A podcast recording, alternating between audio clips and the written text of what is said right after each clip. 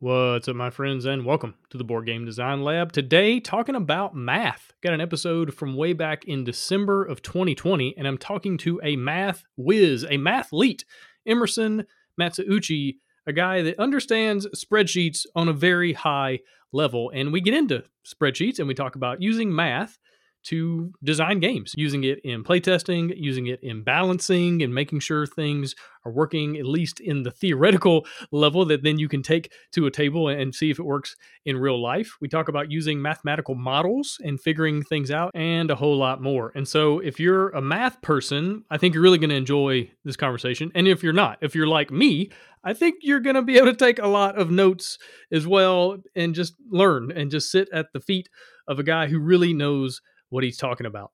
In other news, this episode is sponsored by The Misplay. The Misplay is a podcast about creating a board game company. Inspired by the Board Game Design Lab and Stonemaier Games, The Misplay is taking you on their journey.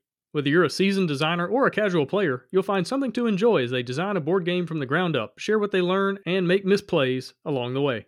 You can follow their story by listening wherever you get your podcast and join their community by visiting themisplay.com. In other news, this episode is sponsored by Crowdfunding Nerds, also known as Next Level Web. This group of crowdfunding specialists has worked on over 100 projects and helped raise nearly $15 million. But the truly amazing part is that most of those campaigns were from first time creators. They charge flat fees and offer simple monthly pay as you go plans, and the record for funding projects on day one is over 90%. I've personally been working with them for years, and they have been instrumental in helping me raise hundreds of thousands of dollars for my own campaigns. Andrew and his team are honest, hardworking, and reliable, and they have been absolutely phenomenal to work with. So if your game is awesome, but your email list is pitiful, visit crowdfundingnerds.com and fill out a contact form today.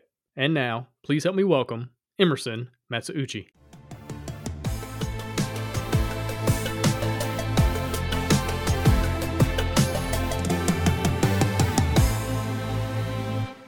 Math is not my favorite subject uh, in the slightest. I am an English guy. I am a wordsmith. I love literature. I love books of, of just beautiful stories. I'm not a math guy, but that's why I've invited the amazing, the wonderful from Nazca Games, Emerson Matsuuchi, on the show because he is a math guy and he's been doing this for a long time. He's developed some of the, the best games on the market. And I'm just excited to have you on the show, Emerson. Welcome. Really glad you're, uh, you're joining me back. Oh, yeah. Thank you for having me. This is great. Yeah, uh, we were talking before we hit record that you know it's been like two and a half years or three years or something like that since you were on here last, and uh, you have been very busy in the meantime developing just some of these uh, amazing games, these hits who just sold you know tens of thousands of copies. You've been able to work on some really cool uh, licensed IPs and, and all these different things, and uh, yeah, I'm just really really pumped to, to get into your process, your system, your spreadsheets for how math uh, works into the mathematical models behind games because you know it's it's something that like we were talking about before we, we started recording, like math probably undergirds 100%, maybe 99.9% of all games on the market. It's just a matter of realizing it or not. But before we get into the topic, who are you? How'd you get into game design? All that kind of thing. Okay, all right. My name is Emerson Matsuuchi. Uh, let's see, I've been designing games since 2013 uh, at a more uh, serious level. Uh, I've been designing games ever since I was a kid, though. so, but I never made anything uh, commercial until about 2013. Uh, prior to that, I was a, a, software developer, a software architect, uh, software engineer, uh, you know, an IT professional, and that's what I was. That that was my whole background. And I think part of that experience of being in IT and working with systems does does lend itself quite well to uh, game design. There's quite a few parallels be- between the two. So that's basically my background. Very cool. And you've developed some just really amazing games on in very different parts of the market. You know, you have Reef, and then you have Spectre Ops. You have Century, you know, the Golem Edition and Spice Road Edition, and then you have Metal, Metal Gear Solid, and you have Volt. You have all these different kinds of games. And so, one of the main things I'm really excited to hear about uh, in just a minute is how in the world you come up with different mathematical models for totally different games. You're talking about economics versus combat versus hidden information, like all these different things you got going on. But before we get into that, let's get a good like frame for the conversation, like a good working definition. What is what exactly does it even mean when we're talking about math in board games? Okay, so uh, whenever you have a system, and basically most games, uh, you know, we can see them as a system of working mechanisms, right? So you have one mechanism. So one mechanism would have certain knobs and dials that you can turn, whether it be workers you place on a board, whether it be dice that you are rolling, or a a calculated bluff that you're making to an opponent. You know, those are all kind of like different variables, and those mechanisms really are the glue that holds those things together and allows the system uh, to function by having one by changing one variable you're altering other variables within uh, this the system. And i know that sounds incredibly incredibly abstract and uh, at some point during uh, this podcast i hope we can come up with some like concrete examples for each of these different things. What's the, what, what is a variable? What is a mechanism? What you know how do you define the system yeah, absolutely. We, we will definitely get into the nitty gritty of those things, you know, because I feel like this is something that's more important maybe than a lot of designers realized. I know it's more important than I realized for a long time. You know, like I said in the intro, I'm a I'm a uh, not a math guy. I'm an English guy. I'm a word guy. You know, so anytime math came up in my games, whether it was you know how much something was going to cost or you know the combat value for a a, a, card, I would just be like, oh, throw a two on it and let's see what happens, and then we'll play test it. And you know, maybe the two works, maybe it needs to be a five, maybe it needs to be a hundred. I don't know, but I, I would just kind of throw numbers at stuff and then just see what worked and what didn't. And there was a lot of trial and error. But I know there have got to be better ways. I know there are maybe some algorithms, some spreadsheets, some formulas that would probably help me in my designing and especially in my balancing of games. And so I had to realize that, and I'm still a long way off. So I'm actually personally excited to pick your brain about how this stuff works just from my own design sake. Uh, but before we get into the nitty gritty, why is this important? Why should a designer be thinking about these things? Why why should math kind of be something that a designer really works hard to understand as far as their their game designs are concerned? Okay. Uh, well, part of it is that uh, it does help you really get an understanding of how the game functions.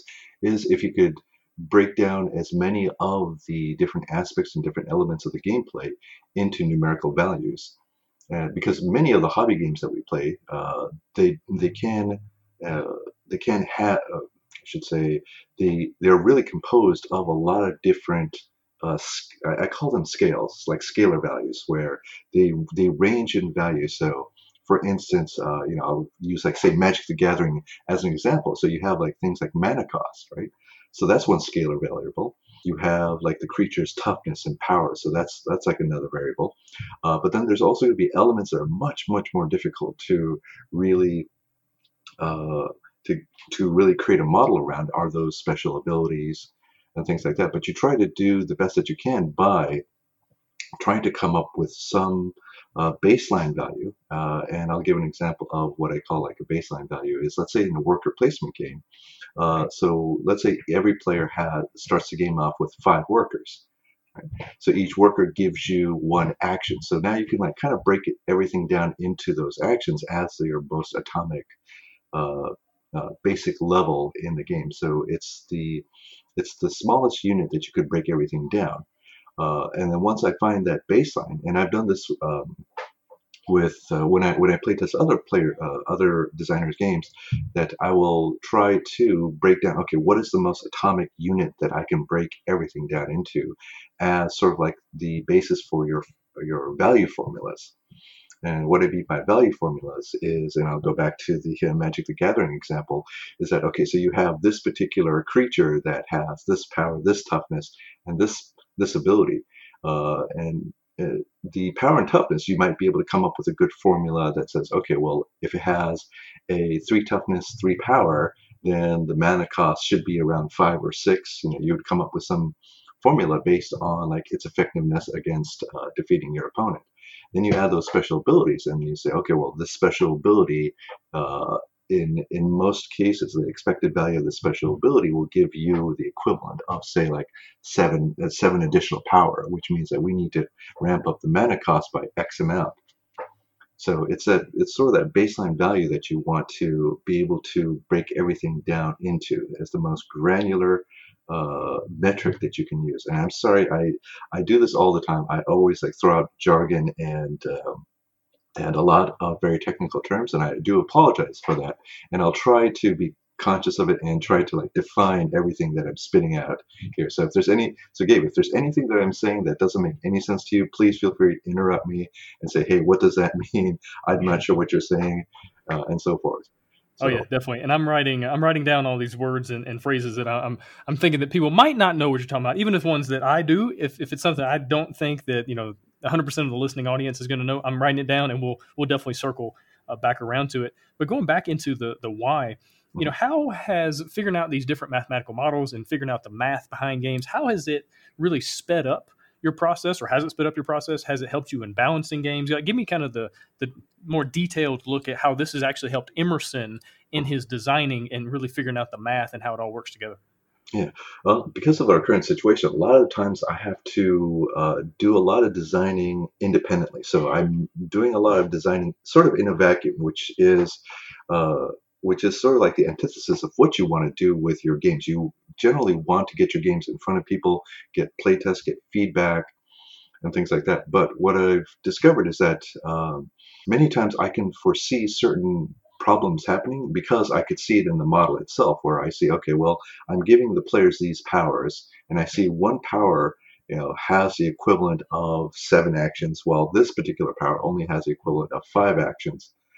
And so I can what playtesting has shown me is that um, it's kind of rational, or it's really given me the uh, the the uh, the results that I'm looking for in terms of okay, well, if I change this particular values, I could see what's what what happens in the game. So, in the example of something that's worth five versus something that's worth seven, as the game goes, I could see in their final scores, okay, this you know, the expected result was that this player who uses this power is only going to get to this score, while this player that used that power got to a score that was, you know, 20% higher than the other player. Uh, and so I've been using a lot of math to kind of predict what's going to happen in the game. Um, and the playtest will then kind of validate what my predictions are and and I've done this uh, few, several times to the point where I, I feel fairly confident that I can do like I could validate most of the design uh, and then bring it to a state where it is playable, it's fairly balanced. And then the real question that when I bring to uh, when I bring my game to a playtest group now is is it an actual enjoyable experience? Um, and what I've discovered is that oftentimes I'll have a game that that works, it's balanced, the, the mechanics are sound, but it may not be a fun game to play.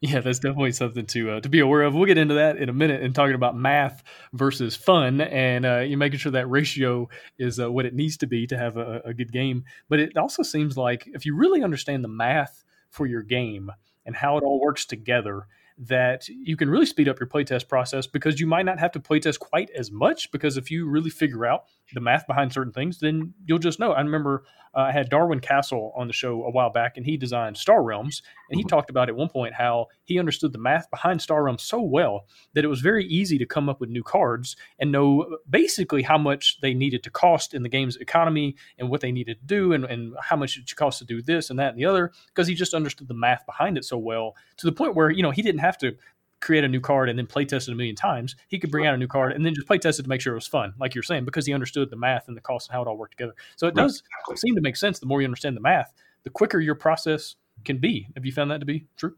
Yes, actually, it's uh, uh, quite a bit. So when I first started designing, you know, uh, I had to go through, you know, uh, long periods of just trial and error because I wasn't familiar with how game mechanics work, how they interact, and how they can be kind of broken down into uh, a logical model.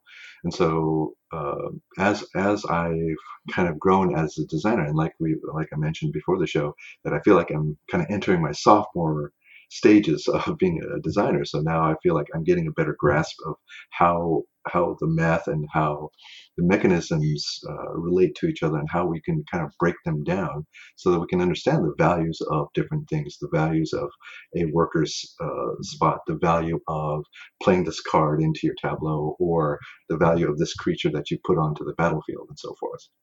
Yeah, absolutely. And I just want to say real quick, if you're entering your sophomore phase, that puts the rest of us, or a lot of the rest of us, in kindergarten. And so, uh... yeah, it just goes from freshman to senior. oh, but anyway, so let's talk about when. Uh, that was a question that came in uh, from the Facebook community. Uh, as far as like when do you really start thinking about this? Are you thinking about math from the very beginning, like maybe even before you even start a design? Like, do you have kind of the math in mind for how a certain system will work, or or is this something that kind of comes along in the middle, or the end? When should a person, should a designer be thinking about the math? Oh, okay. Well, uh, everyone has like a different entry point, like a jumping off point in terms of creating, like starting a new idea. You know, it's that creative flow uh, and that's something that's probably very, very individual to different designers. But at some point in that initial process, I think it is it is a good idea to just at least in the back of your mind think about okay, well, how is this going to how does the math work in this particular case? Now, it may not be necessary. You may want to just let the creative side of you just take over, let the design you know, uh, design itself for a while. Let it just let it lead and you know, as a designer, you follow to see where the design goes. And then once you get to the point where you feel like, okay, there is some, there's something here. It has a hook. It has the, you know, uh, je ne sais quoi quality to it that you want to pursue it. You want to, you know, uh, iterate on it and you feel like it is a viable project. And that's probably the time that you definitely need to then look at, okay, well, how do we balance this? Uh, how to, how do we expand the design space for this? Uh, and uh, you know, how, how can we uh, validate most of the mechanisms. That way, when we actually bring it to a playtest group, you know, we we already have like a checklist of the things that we need, we want to test, uh, rather than just testing just the basic mechanisms of whether they work or not, whether they feel balanced or not. You can validate a lot of that, and then you can get you can you'll be able to get more out of your playtest uh, sessions that way. Yeah, and that makes a whole lot of sense. All right, so earlier you mentioned the word or the phrase baselines. How do you come up with baseline? First of all, what is a baseline when we're talking about game design and math? And then how do you figure out what those baselines are? Do you have maybe some formulas, some spreadsheets where you kind of plug the numbers in? How do you do it personally? Okay, well, I, I go through a process of just thinking, okay, what's the, the most granular uh, unit that I could break down a game into? Uh, so I use the worker placement as sort of an example, is that you have one worker is one action. You know, so uh, one action gets you say two resources right so it's what it's what you can compare all the different opponents you can compare all the opponents to one common uh, variable among them so and it could be it, it could really be anything uh, it could be uh, the currency of the game that could be your baseline Okay. Uh, what about like actions? Could it be like the number of actions you get on a turn and like yeah. how many things you can do with an action, something like that? Yes, exactly. Exactly. Then you can then you could see, okay, well, this special ability will reduce the cost of something. You know, let's say, for instance, you know, this ability reduces the cost of buildings by one resource, right?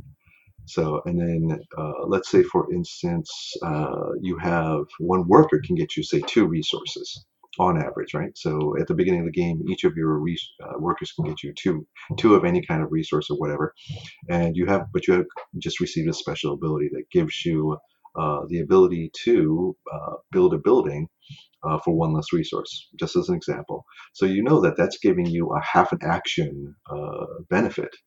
And if the game is, say, a set number of rounds, so let's say if it's a 12 round game, then it's giving you this uh, essentially six actions if that player can if if building a building each round is something that they they do. Now let's say typically you only build seven buildings within the course of the game right? Then it's only say then its value is three and a half actions. So you can see how you can start to like really do some valuations once you pick what your baseline is going to be yeah, absolutely. And this will definitely help you when you're trying to figure out the balance of a game because you have a card that all of a sudden throws, you know, one player's average way off from the others. And all of a sudden they're averaging two more resources a turn or something, you know, crazy like that that kind of messes up the economy of the game or the number of actions a player can take. You know, then you have to assess, okay, do I want this to happen? Uh, or is this just part of the fun, you know, that players can exploit the game in a certain way and create these crazy combos and do this, but at least be intentional about it, right? Right, right, and I, I, think that that's part of the fun of the game is that uh, you know the example that I gave. It's so let's say you have uh, an ability that allows you to pay one less resource for a particular for for building a building, and this is you know imaginary Euro game. So it's but if let's say you have uh, other abilities that allow you to build more than one building a turn, or you could really leverage that so you get more value out of it. Right? So then the value of that ability is really a very it's a it's a scale, right? So let's say a person goes for like a different strategy and only builds three buildings for the for the game. They're not going to get as much value out of it. So those so those abilities uh, have a range of values. It's not a set value. Uh, and oftentimes, you know, games that have very very set values, uh, you can you can see the the math very clearly that everything seems to have a set value. Like if you if you do this, you this ability gives you this two resources, or this this ability gives you one resource for uh, each round for the next three rounds, right? So that's a very very set value. Whereas I think the more interesting uh, abilities are the ones that are variable, like you don't know how much value you're going to get out of them because it's based on what actions that you're going to take in the game.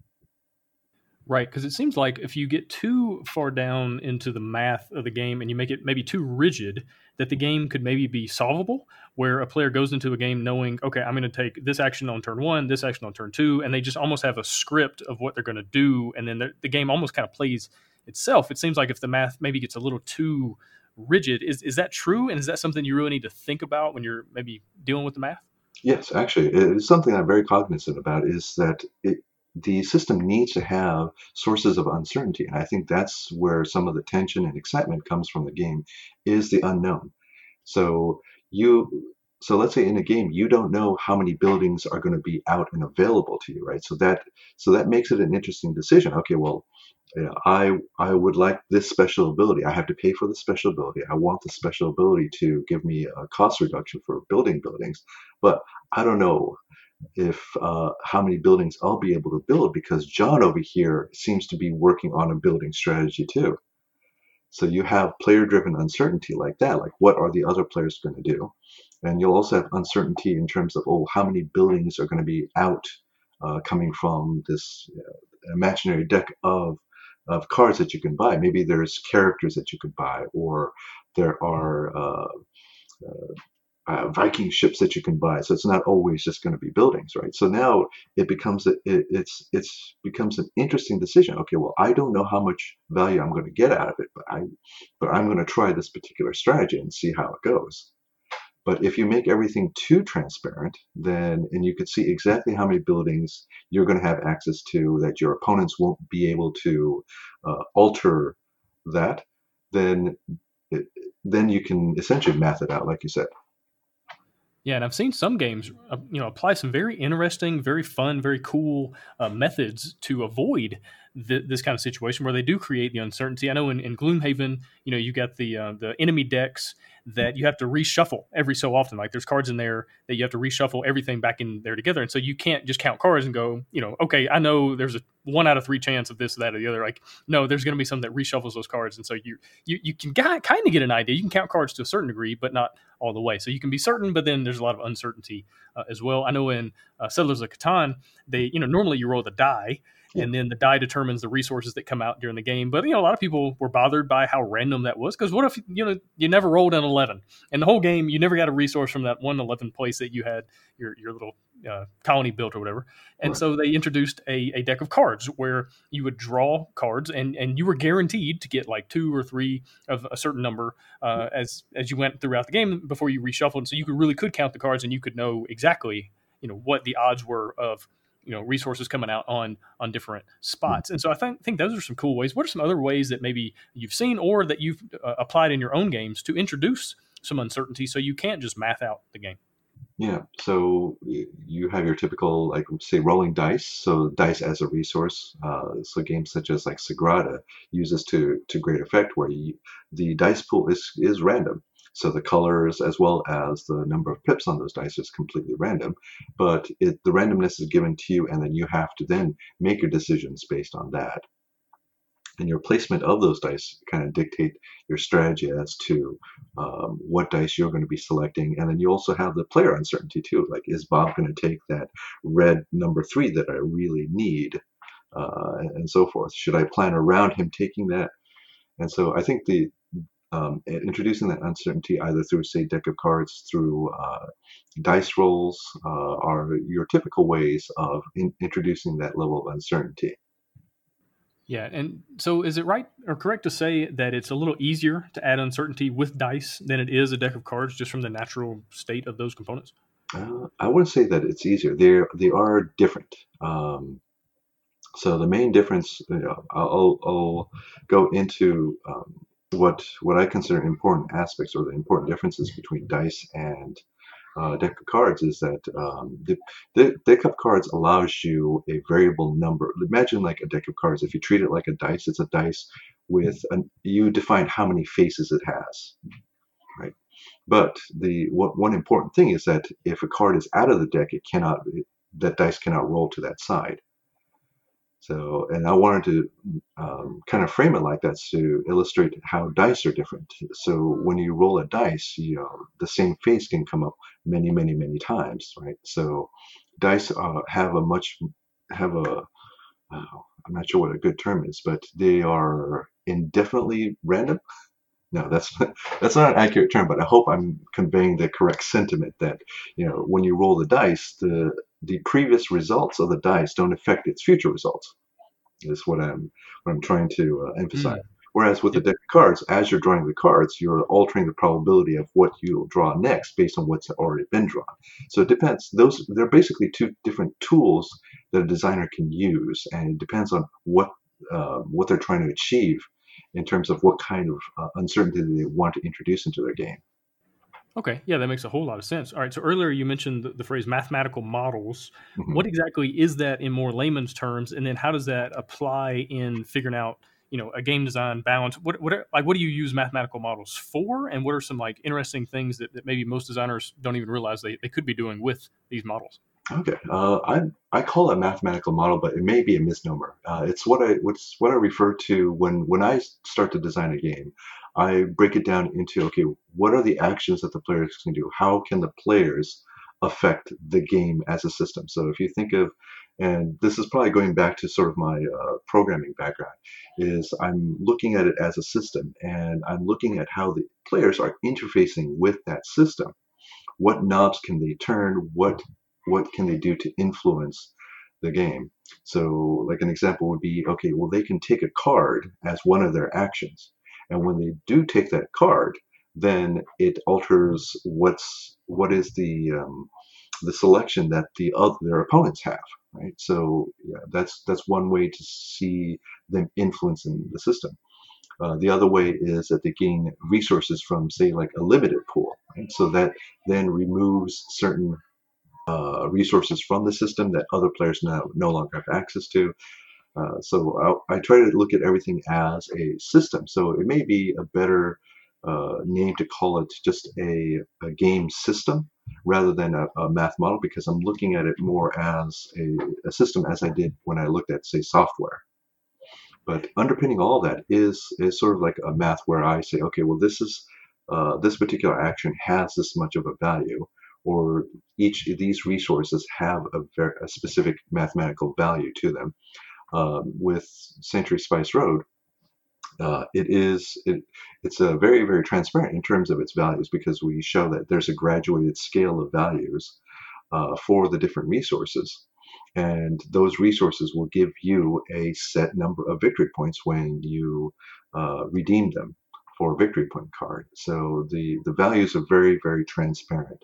Um, in in other games, the the values can be a little bit more opaque in terms of like you don't know exactly how many victory points you're going to get from something because it could be based on other things. So, for instance, something that will give you victory points for each red building that you have. And I, I know I keep going back to buildings, but I, I tend to I tend to like Euro games with buildings. Uh, but that's also one where you you uh, take a look at well, how many red buildings are there? So, what is the likelihood of a player that's going for the strategy? Uh, how many red buildings could they uh, achieve? So, what is the what is the, the likelihood of them getting say five buildings versus some something like eight, and so forth? Like, so you try to come up uh, with sort of like your best math, your best estimates for these particular values. And then based on that, then you could say, okay, well, if this is my expected value for for how many red buildings a player can get, then I know, okay, well, I can value it at say five victory points per red building. Um, based on the values of these other cards that I have. So, and this is where the sort of the baseline comes in. So I say, okay, well, every victory point card should give close to the value of, say, 15 victory points. And I'm just throwing a random number out there. Uh, and I pick that as sort of my baseline, and I want all the, the cards to have uh, their their their median value hit around that that mark. So when I when I create this system, I'm always creating it well because I'm no longer using uh, uh, programming language. Now I'm just using numbers in my in my system when I'm trying to define the gameplay model for the game that I'm designing. And that's why I've, I've been calling it a mathematical model, but I think it's probably better to call it a system. Okay, cool. And so tell me how a system like give me the, the difference between like a system and a mechanism. Are those kinds of the same thing or how are you looking at those two different things? Oh, okay. I, I think of a system as a, as a collection of mechanisms that are uh, coupled together in some way. Okay, yeah, that makes a lot of sense. All right, let's talk about your spreadsheets. Tell me about like what you use for your games to figure out the math. Tell me about any formulas or algorithms or anything. Tell me about what, what you personally have going on in your design process where you just got all these cells and, and blanks and numbers and all that stuff going on. Tell me about that. Okay, so right now I'm working on a city building game and I have the spreadsheet in front of me. And I should probably send you a screenshot of this but It's a it, it looks like a mess of numbers and uh, and line items and things like that. Uh, but what what I use spreadsheets mostly for is to just kind of like aggregate values. So there's a, lot of aggregation of values, uh, and and I do most of it's just really really simple math. So I'm summing up you know columns to see okay well I have so many say residential buildings, I have so many commercial buildings. Uh, but let's say if I have, say, 20 commercial buildings and I have, say, 40 residential buildings, if I create a victory point card that gives one one victory point for every commercial building and another card that gives one point for every residential building, those quite aren't in line unless there's some other cost involved with acquiring those cards. So that's where the spreadsheets really help me is that, okay, well, I see that, you know, I'm looking on the column over here and I see, well, I have 53 population buildings and I have four, 54 commercial buildings, 49 industrial buildings and, and so forth. So now I can kind of understand, okay, well, what is, what is the probability of these buildings coming out to be uh, acquired by the players? And so if I have more of one type of a building, I have to make some adjustments here and there. And this is where I use the spreadsheets quite quite a bit. And this is uh, a, lot, of the work that I'm doing now is work that I'm doing before I actually bring it to the playtesters. So there's a lot, there's balancing that I can do beforehand. Now that being said, I'm not sure if that is the best way. This is something that I've been experimenting recently, uh, say since around uh, February or March. I'm trying to see well how much of the um, the design can I do uh, working as as if I'm working with a piece of software. Uh, how much can I do just um, developing it in, sort of a vacuum uh, and see how does it affect the the end product? How does what kind of a game comes out of this process? So it's not something that I'm going to like recommend to your audience uh, that that are looking to design games to go with this step and just start uh, making games in a spreadsheet. That, that may not be the, the right thing to do, but it is something I'm experimenting with. I am seeing that there is some value to it. It's it's hard for me to uh, really define exactly where those value points are. Why why does it make sense to do this? Why is would you recommend it? And what elements of this whole process would would I say you know that you should avoid and so forth. So I haven't gone down this path enough. I haven't tried treaded uh, this enough to be able to give those kind of um, recommendations yet. So, but it's just something I want to mention that I'm doing. Right, but I assume it's it's easier to, or better to have everything in front of you. You can look and you can see the different numbers. You can see everything at a glance. You can say, okay, the red buildings. Here's the numbers. Here's the blue buildings. Here's the numbers. Here's the victory points. You can kind of see the whole whole thing at once, and maybe it's a little easier to wrap your your arms around the project as a whole. And, and I feel like that's that's super valuable just to have the whole thing right there in front of you, and then you can tweak things maybe a little bit easier. And you know, if you can see all the numbers at the same time, it's like okay, let me change red a little bit, let me drop down yellow a little bit. Okay, let's see what that does. All right, all right, now I'm ready for my next playtest, and you don't have to ponder on it. You can actually see it all right there, uh, yeah, you know, at your yeah. fingertips. Yeah, it does. It it does. Um, it is very helpful to say, let's say if you have something that had that costs different kinds of resources, you kind of want to see, okay, well, what is the just the average cost of say this blue resource, or how much?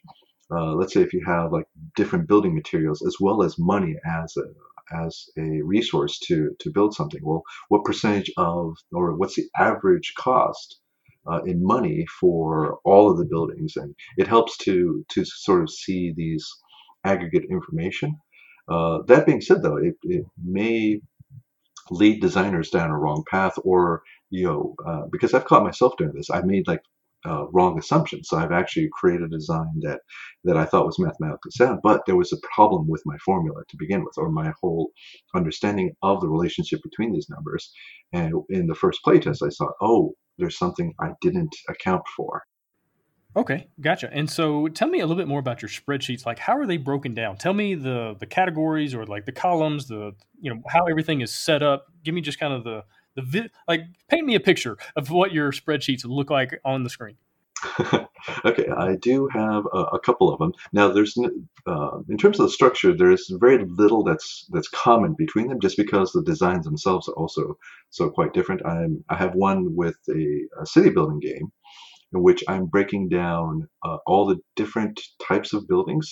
Uh, I'm breaking down their costs, their um, their expected values uh, in terms of like what they provide uh, for the players in terms of say future resources or uh, discounts or abilities and i have to break down those abilities as to okay well what is the resource uh, equivalent of those abilities because i'm using cost as sort of my baseline for them. And I have right now I have three different tiers of buildings. So the buildings get more expensive but give you greater benefit. So they're all they're in a tiered system. And I have different tabs that uh, that break it down by. So I have one that breaks it down by building type. I have another one. Uh, this one breaks it down by the cost because I want to see um, so things that sort of cost a certain uh, resource, how many of those buildings are there? So I break it down by resource. Uh, because I was trying to make it thematic as well, and sometimes things that are thematic aren't quite always balanced. So uh, I have to find, I had, sort of had to find the, uh, excuse pun, the balance point between those two. And then finally, I have a big sheet which uh, itemizes uh, everything so that I know what I need to put into to create the prototype. That's one. And then I'll, I'll just, just as a, another one, I started using Google Docs, so I'm actually uh, opening up Google Docs now, or Google Sheets, I should say. So I have another one that which is a civilization building game and I've been uh, I've been actually migrating my spreadsheets from Excel to Google Sheets just so I can access on different uh, devices. And this one, uh, the tabs I have on the bottom. So for this one, I have uh, in the civilization game you can encounter other civilizations. So I call them neutral civilizations, and they have a whole different set of properties. So I have one tab specifically for that. I have another tab for uh, the technology tree for it. Uh, I have another tab which is the um, the geography tiles, like what is the distribution of different types of terrain uh, and what resources are accessible from those terrains. So I have another sheet for that. So I have everything in sheets, but they're they're very very different from project to project. So I organize it based on what I think makes the most sense for that particular design. Okay, that makes a lot of sense. Now, earlier you talked a, a, little bit about variables and how you know variables can come into play and mess with the math a little bit here and there. So, tell me about what some of those variables could be, and then how do you account for them in the math, like in the spreadsheet, in the you know what's going on with the game. Mm, okay, so uh, like for instance, resources is like one variable, like how much something costs. So each var- each resource has to have some kind of intrinsic value to them that uh, that players can use to gain some kind of advantage in the in the system in the game.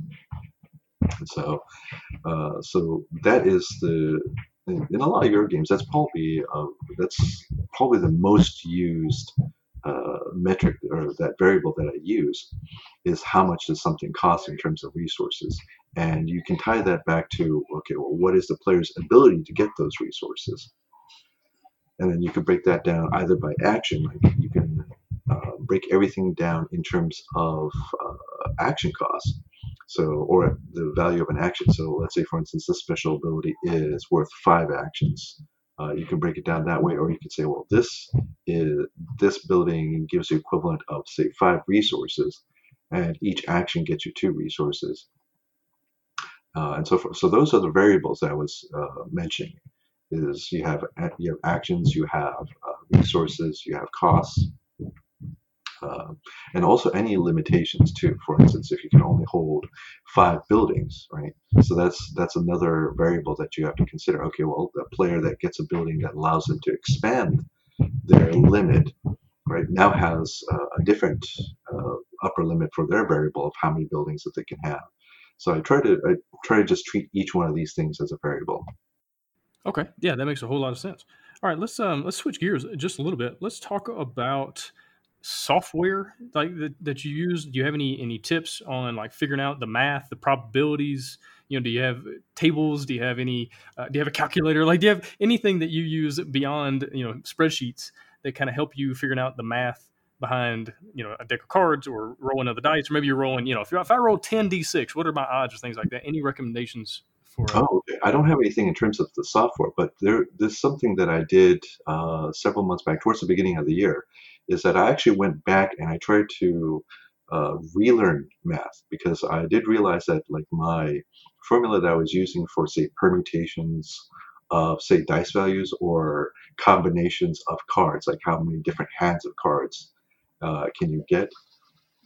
So I realized that you know I think that my my understanding of it's a little bit off, uh, or my math was a little bit a little bit off. So I actually went back and I actually um, learned the math for permutations and combina- combinations again. So, um, so I just went on the internet and I found some sites where I could kind of relearn this. And in the process, I was also uh, relearning like uh, integral math because I, I was terrible at calculus. So as much as uh, you say I'm a math guy, uh, my here's my confession: is that I was not really um, super great at math uh, I was good at math before calculus. I think calculus ended up being my Achilles heel. So I actually went back and I struggled with like uh, integral calculus in high school. Uh, so I actually went back and I tried to relearn it as well. And I, I saw what my particular issue was, that it was hard for me to visualize a lot of the uh, a lot of the concepts in, in calculus. So, uh, so but going back, trying to relearn it, I found that I guess you know, as you get older, you start to uh, uh, be a little bit more conducive to like different concepts, different ideas than when you were in high school. So I had a little bit better, uh, op- better understanding of calculus now. I think, uh, although I'm still not, I'm still not a math expert, but I know enough to uh, um, come up with close to the right answers sometimes. yeah, and that's really cool that you just literally went back and figured it out and learned it. Now, how did that affect your game designing? How did that impact the actual, you know, working on games and like tell me how calculus you know, came into your design process. Actually, I've I'm this is funny. I'm actually trying to find an application for calculus in a game, but I haven't found it yet. But what I did find is that going back, just learning about just the uh, more uh, algebra related um, math, uh, like for instance, the combin, like I said, the combinations, permutations, those I use all the time when it when it comes to game design. So I think that is really really important to like, just nail down how what the difference between them is and how to calculate them. So for instance, your example of okay, well if I roll ten dice, what is the odds of getting all ones on all ten dice, right? So uh, that that's a really simple. Uh, example. But let's say, okay, well, what is the probability of getting at least three dice that are odd? so then it starts becoming a little bit more tricky. And I, I think that being able to do to um, write the formulas to be able to calculate that probability is important because in games you do have the situations where okay, well, three sides have uh, have axes, right? Two sides have shields, and one side is blank. So what are the odds that a player is going to roll five dice and get three axes? On his results and you know those things really do come up a lot in games so so learning just going back, if if anything, I think that's really really important for game designers. Just just uh, just nail down uh, permutation combinations, all the all the math related to probability. So I think that's probably by far and away the most uh, important, or at least that's what I found is that I'm using that math more than anything else. And I think the, the second most is that if you do a lot of like let's say war games, uh, so the things that have like uh, movement or you're working moving on a grid and things like that, uh, I've I've done I've used a little bit of like the geometry that I was uh, kind of helping my son. He's you know he's doing he's in uh, seventh grade now, so I'm helping him with geometry, and I'm finding okay I'm using a lot of that geometry knowledge as well. So, but other than that, like so far, I haven't found an actual application of calculus math in, in game design yet. Well, I think that would get into the uh, what we'll talk about in a minute with the whole math to fun ratio. If you can figure out how to make calculus fun, I think you'll be a billionaire. But uh, but the other stuff you're talking about makes a whole lot of sense. Now, would it would it ever make sense to give players like a reference card with the probabilities, like the tables of probabilities if you are rolling a bunch of dice? And would it ever be conducive to give that that kind of thing to them, or should you always kind of keep the math hidden to them in certain ways? Oh, I mean, I think there's a case for both sides. So certain certain games, you do want the, the players to know the probabilities because it's part of the fun is to know your your odds and some you know the same that push your luck game sometimes it's good to know your odds and then you know knowing that you only have a one in three chance do you push your luck right? What do you have to you know you're weighing what you're what you're losing based on what you're gaining. So i think in some games it makes sense to to show it. Uh, in other games i think it's you know there's an argument to be made that you want to hide as much of the math as you can especially if in the case of a game that's very very thematic uh, you want them to get immersed into the the story the narrative uh, the world building not necessarily all the statistics of rolling the dice for your attribute checks and things like that. Definitely Okay, so before we started recording, we were talking about the kinds of people who are who seem to be drawn towards this kind of thing, and it's programmers, it's you know people in academia that are kind of more math oriented, and maybe they're professors and things like that. But it's also psychologists. Like there's a lot of people in in the realm of psychology that are game designers that also just get lost in the math of things. So why do you think that is? Like how do how do all these things kind of come together to be interconnected? Yeah, I mean that's a really really good question. I think games are re- a really really interesting medium in that it is a uh, a blend of not just not just math, but there's logic. Uh, there's and there's a good dose of psychology in there. Uh, so there are two designers that I, that I respect a lot, and I know that they are. Um, I believe that they're both psychology professors, uh, Sen Foong Lim and uh, Dr. Finn, Dr. Steve Finn and uh, and I think that knowing how uh, the mind works and how uh, people perceive games and what is their their psychological uh, payout that they're getting from from this, I think that's really important, and that's sort of like the the piece that I would like to understand more about too. Is that what is it that kind of drives people? So the other part of the model that I'm also trying to educate myself on is the incentive model. Like, what is incentivizing players? And that's sort of like this the psychology aspect of it. It's like, okay, well, why do players want to do this? Why do players want to play the game in the first place? What is engaging about it, right?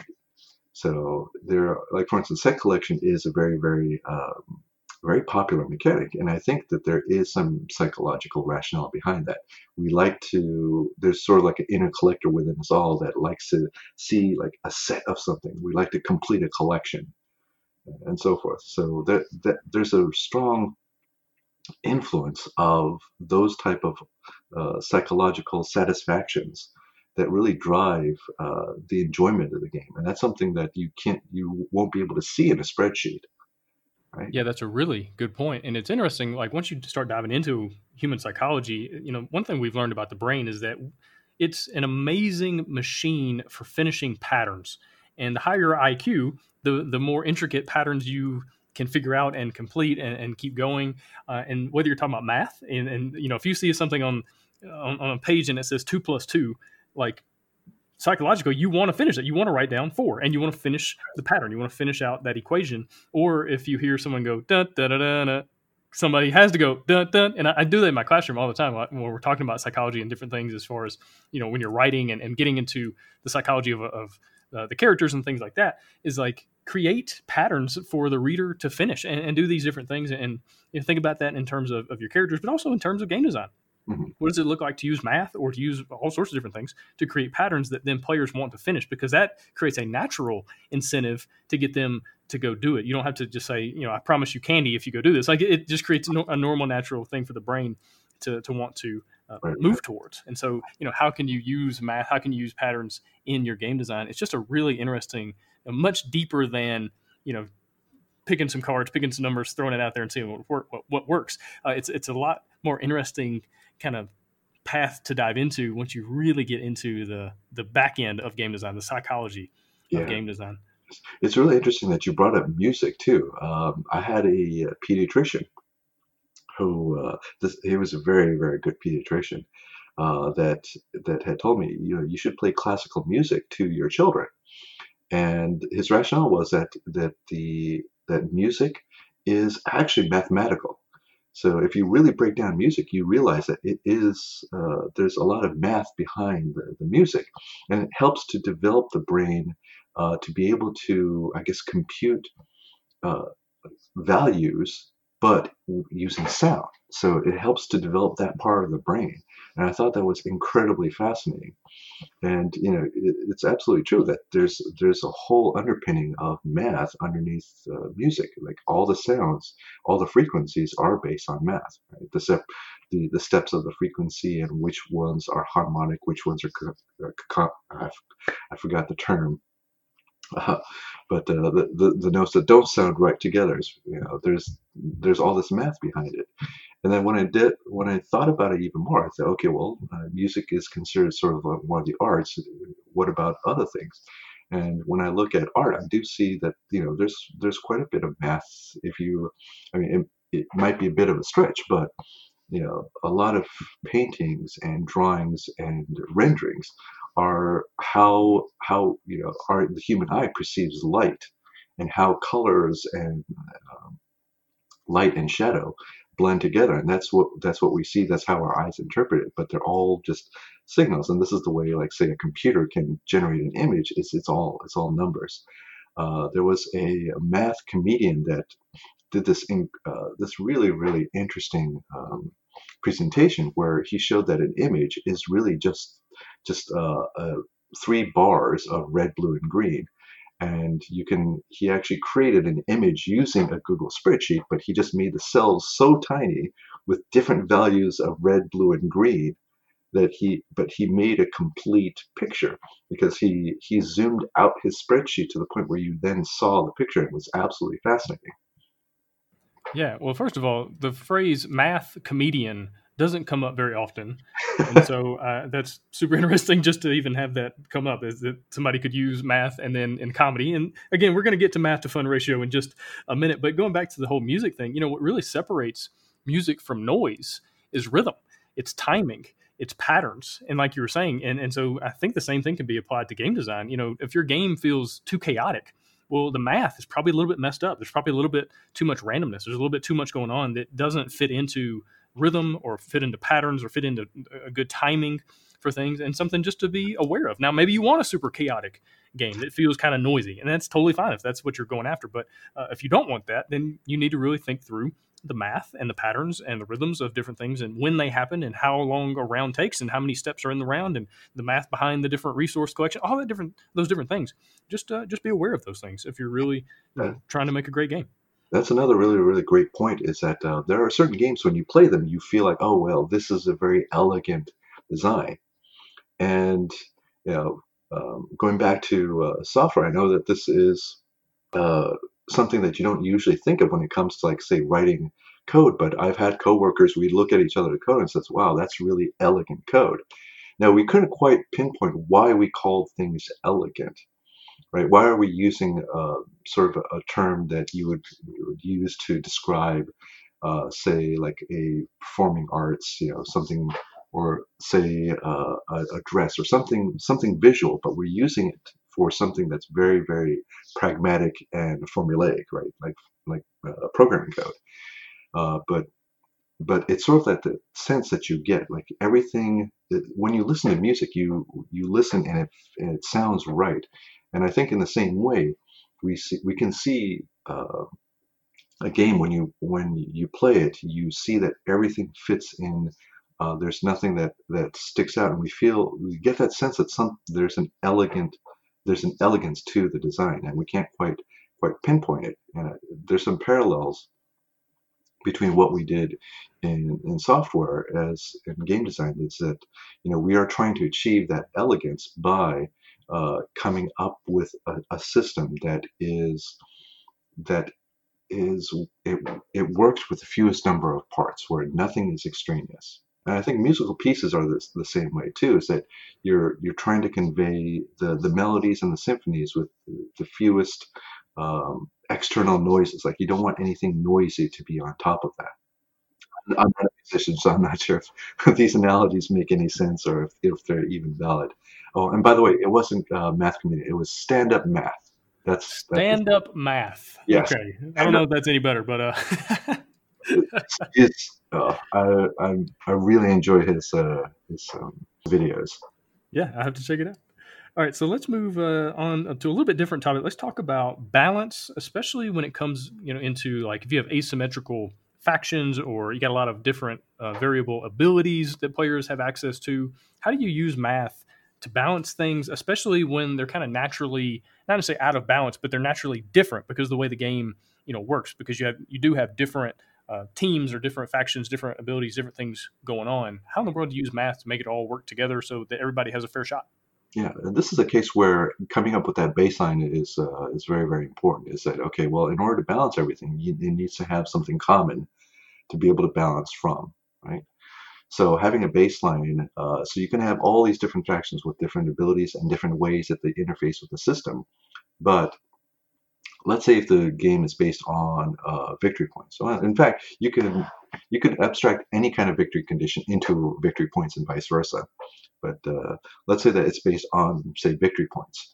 So in order for each faction to be balanced is that they, they have different ways of getting to these victory points, but their rate at which that they gain the victory points uh, or their their ability to get the number of victory points in order to win should be roughly the same as all of the other factions, but you can vary how they achieve that same goal.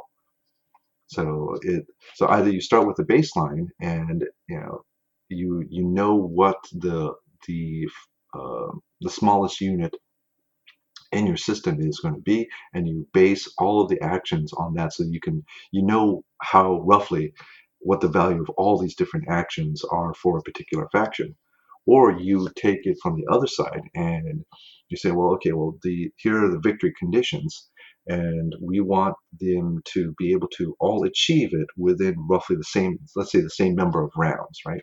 So that it's going to be a tight race and it's going to be a balanced race between all these different factions because most of the, uh, almost all the factions can get to a win condition, say by the 10th round, right?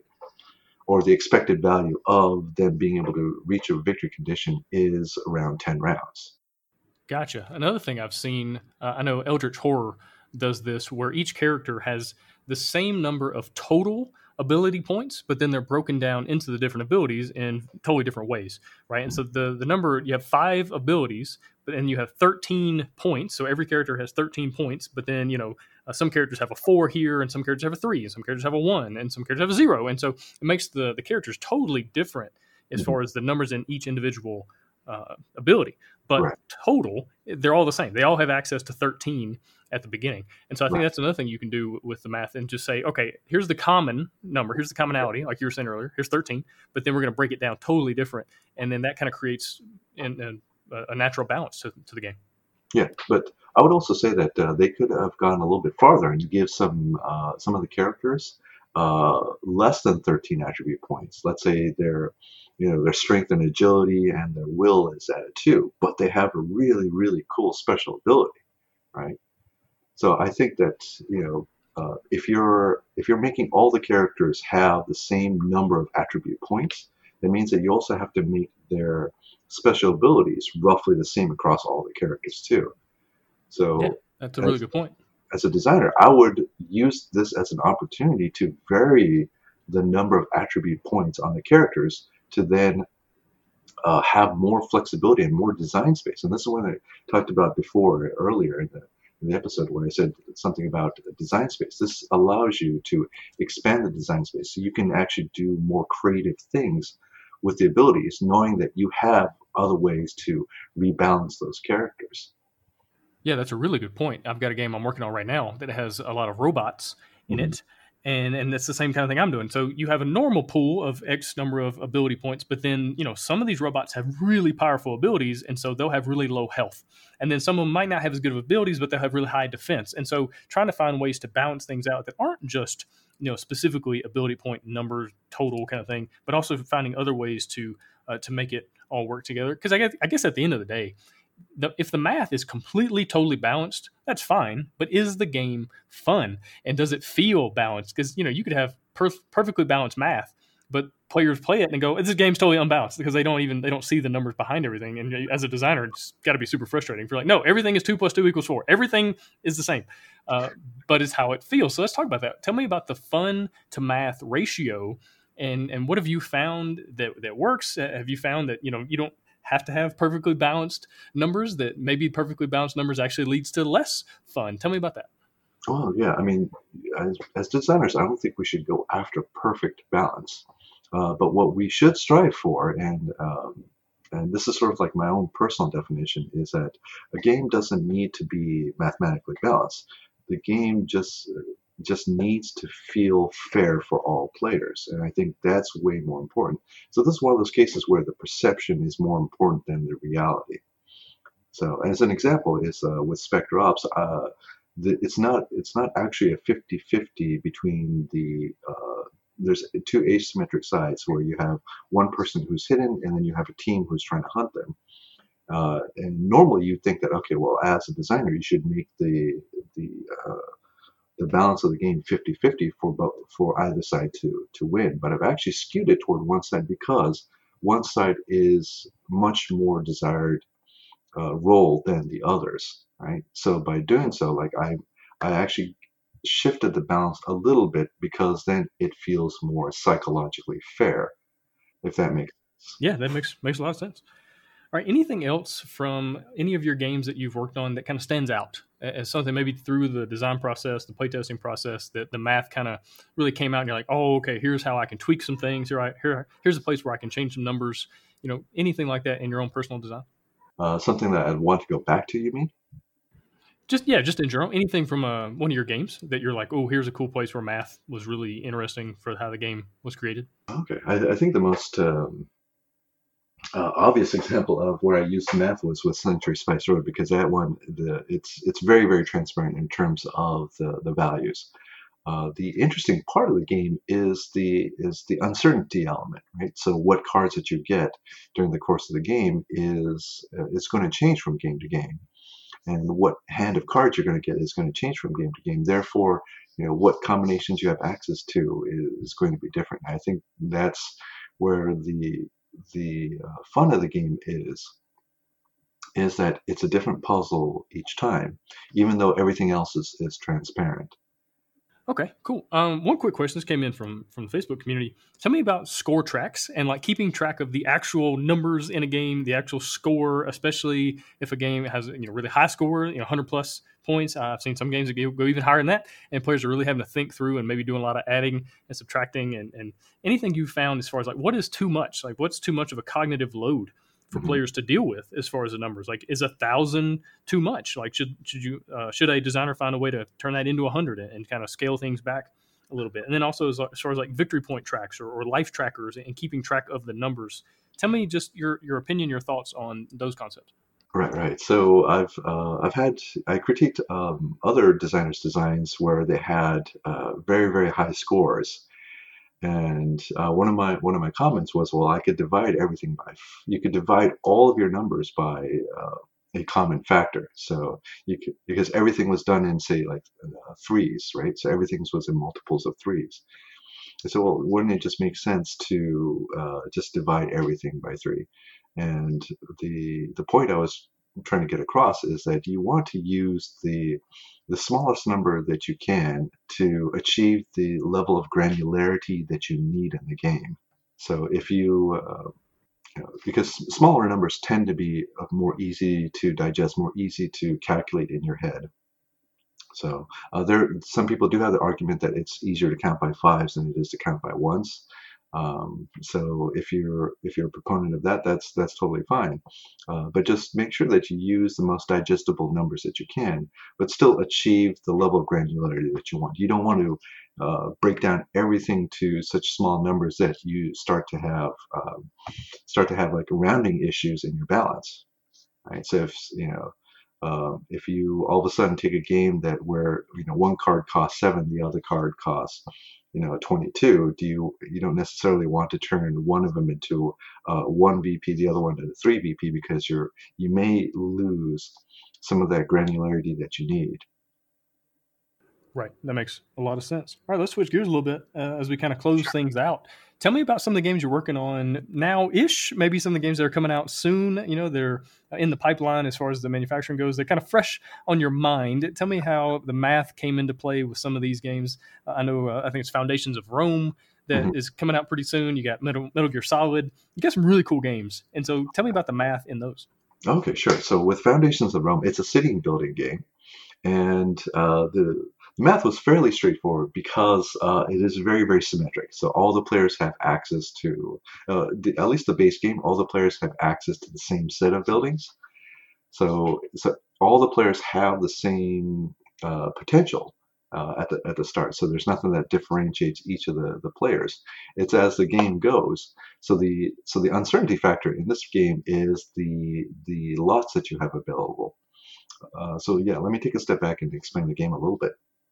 So in this game, each player is building uh, out a, uh, a communal building. So it's not each player is building their own city. All the players are building one city, the city of Rome. And so you are putting your buildings next to your opponent's buildings. Uh, and the interesting uh, uh, element of the game is that you get benefits from your buildings get benefits from the buildings that are adjacent to it, but they don't need to be your buildings. So you do want to take advantage of the buildings that your opponents have built. So uh, in order to place your buildings, you need to be able to acquire the rights to be able to build on a particular spot. And that's where the sort of the auction comes. So you can get what we call lots. And once you have a lot, you can then build your buildings on them. And so the, the uncertainty is that, that that deck of lot cards is shuffled and is in a, we call it the river, where uh, the cost of the leftmost card is is the lowest and the rightmost card, the one that's closest to the deck, is the most expensive. And that's one way that we kind of uh, reduce the luck of the draw. As let's say, like a new card comes out, it is the most expensive. And there's also the level of uncertainty that the the opponents you're not quite sure what they can do. So it's it's also a game that is fairly transparent in that you can see what everyone else has. There's nothing that's really really hidden in the game. Uh, although we do have lots of stretch goals for hidden goals and, and things like that, but just the base game, it's a so like Century Spice Road, it's very very transparent, and the uh, the replayability from the game comes with the uh, the order in which the lots come out pr- presents a different puzzle along. This is probably the game that has much more interaction with the other players uh, is that you're building a communal uh, one city. So the actions that your opponents take is going to impact your decisions as well. Uh, but from a mathematical standpoint, it was actually quite uh, fairly simple in that there are three different ways of scoring, or three different types of buildings that scored in three different ways. But because it was all uh, fairly symmetrical uh, among the players, they all have access, they all have their own pool of buildings that they could choose from uh, all I really needed to do was to to balance the three different types of buildings so that each one uh, is uh, is interesting. So each building can provide the same amount of potential as the other buildings, if that makes sense. Yeah, definitely. All right, and so switching gears to a seemingly very different game, Metal Gear Solid. Tell me about the math and how it all played out in that one. Okay, so Metal Solid was a really, really interesting one from that perspective because it's based on dice. Uh, and I think, in, in a way, a lot of people have dubbed me more of a Euro gamer, but I think I, I tend to gravitate towards like Ameritrash or more thematic style style games uh, because I, I feel like that um, that the there's a bit of a more of an immersion factor. Uh, and so in this particular case, we do want to hide the math as much as as much as we can. We want to adhere as much to the theme as possible. So in in that way, we so a lot of the math was really about the probability of the dice that you're rolling. Uh, we wanted to the probabilities to be fair and it to be under or give the players enough uh, options for mitigating uh, the dice or to adjust those dice. So then the interesting decision becomes okay, when do I use my special abilities to alter these dice? Do I do them now or do I do them at a, at a different point where it could be more consequential? Uh, and so the, the math under that, uh, I guess the other part of the math under that was to, um, and not so much math, but it was more just understanding the system of how the guards move.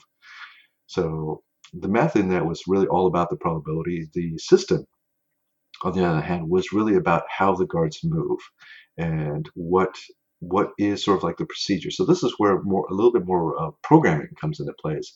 Okay, well there is an there is an AI, and I'm putting you can't see the air quotes that I'm putting out there for AI, uh, but it is just a system by which the players can follow and give the illusion that the, the patrol has some sense of intelligence in terms of what they do. So a lot of the emphasis was was built into the, that system itself. Very cool. Well, Emerson, man, this has been this has been awesome. Uh, super informative. Do you have any closing thoughts? Anything you want to leave listeners with, especially if they're they're sitting there, maybe their brain hurts a little bit from trying to comprehend all these math, you know, things that are going on. What would you tell somebody trying to figure out the math behind their game? Oh, okay. Well, first uh, is like like I mentioned before, it's just uh, understanding combinations, uh, just probability uh, mechanics. It really helps for all the games because all most modern hobby games have uncertain elements of uncertainty, and you just need to know how how to model that uncertainty to understand that level of uncertainty so that that you can deal with it in your design. So I think that's really really important. Uh, the other thing is that um, uh, you know the listeners that are out there that are you know that would like to design or they're already designers and they're just looking for uh, maybe tips on on this is uh, take everything I say with sort of a grain of salt in that I'm also exploring this myself too. So like I said, I feel like I'm getting into my sophomore year in this in this game design university, and I'm still learning the ins and outs of this. Uh, I feel like I've gotten a, a good handle, like I've I've kind of found my stride in a way, but I'm not sure what is the best way uh, to present this as sort of a, a method, a, a system, a, a process yet. So it's it's an area that I'm still exploring.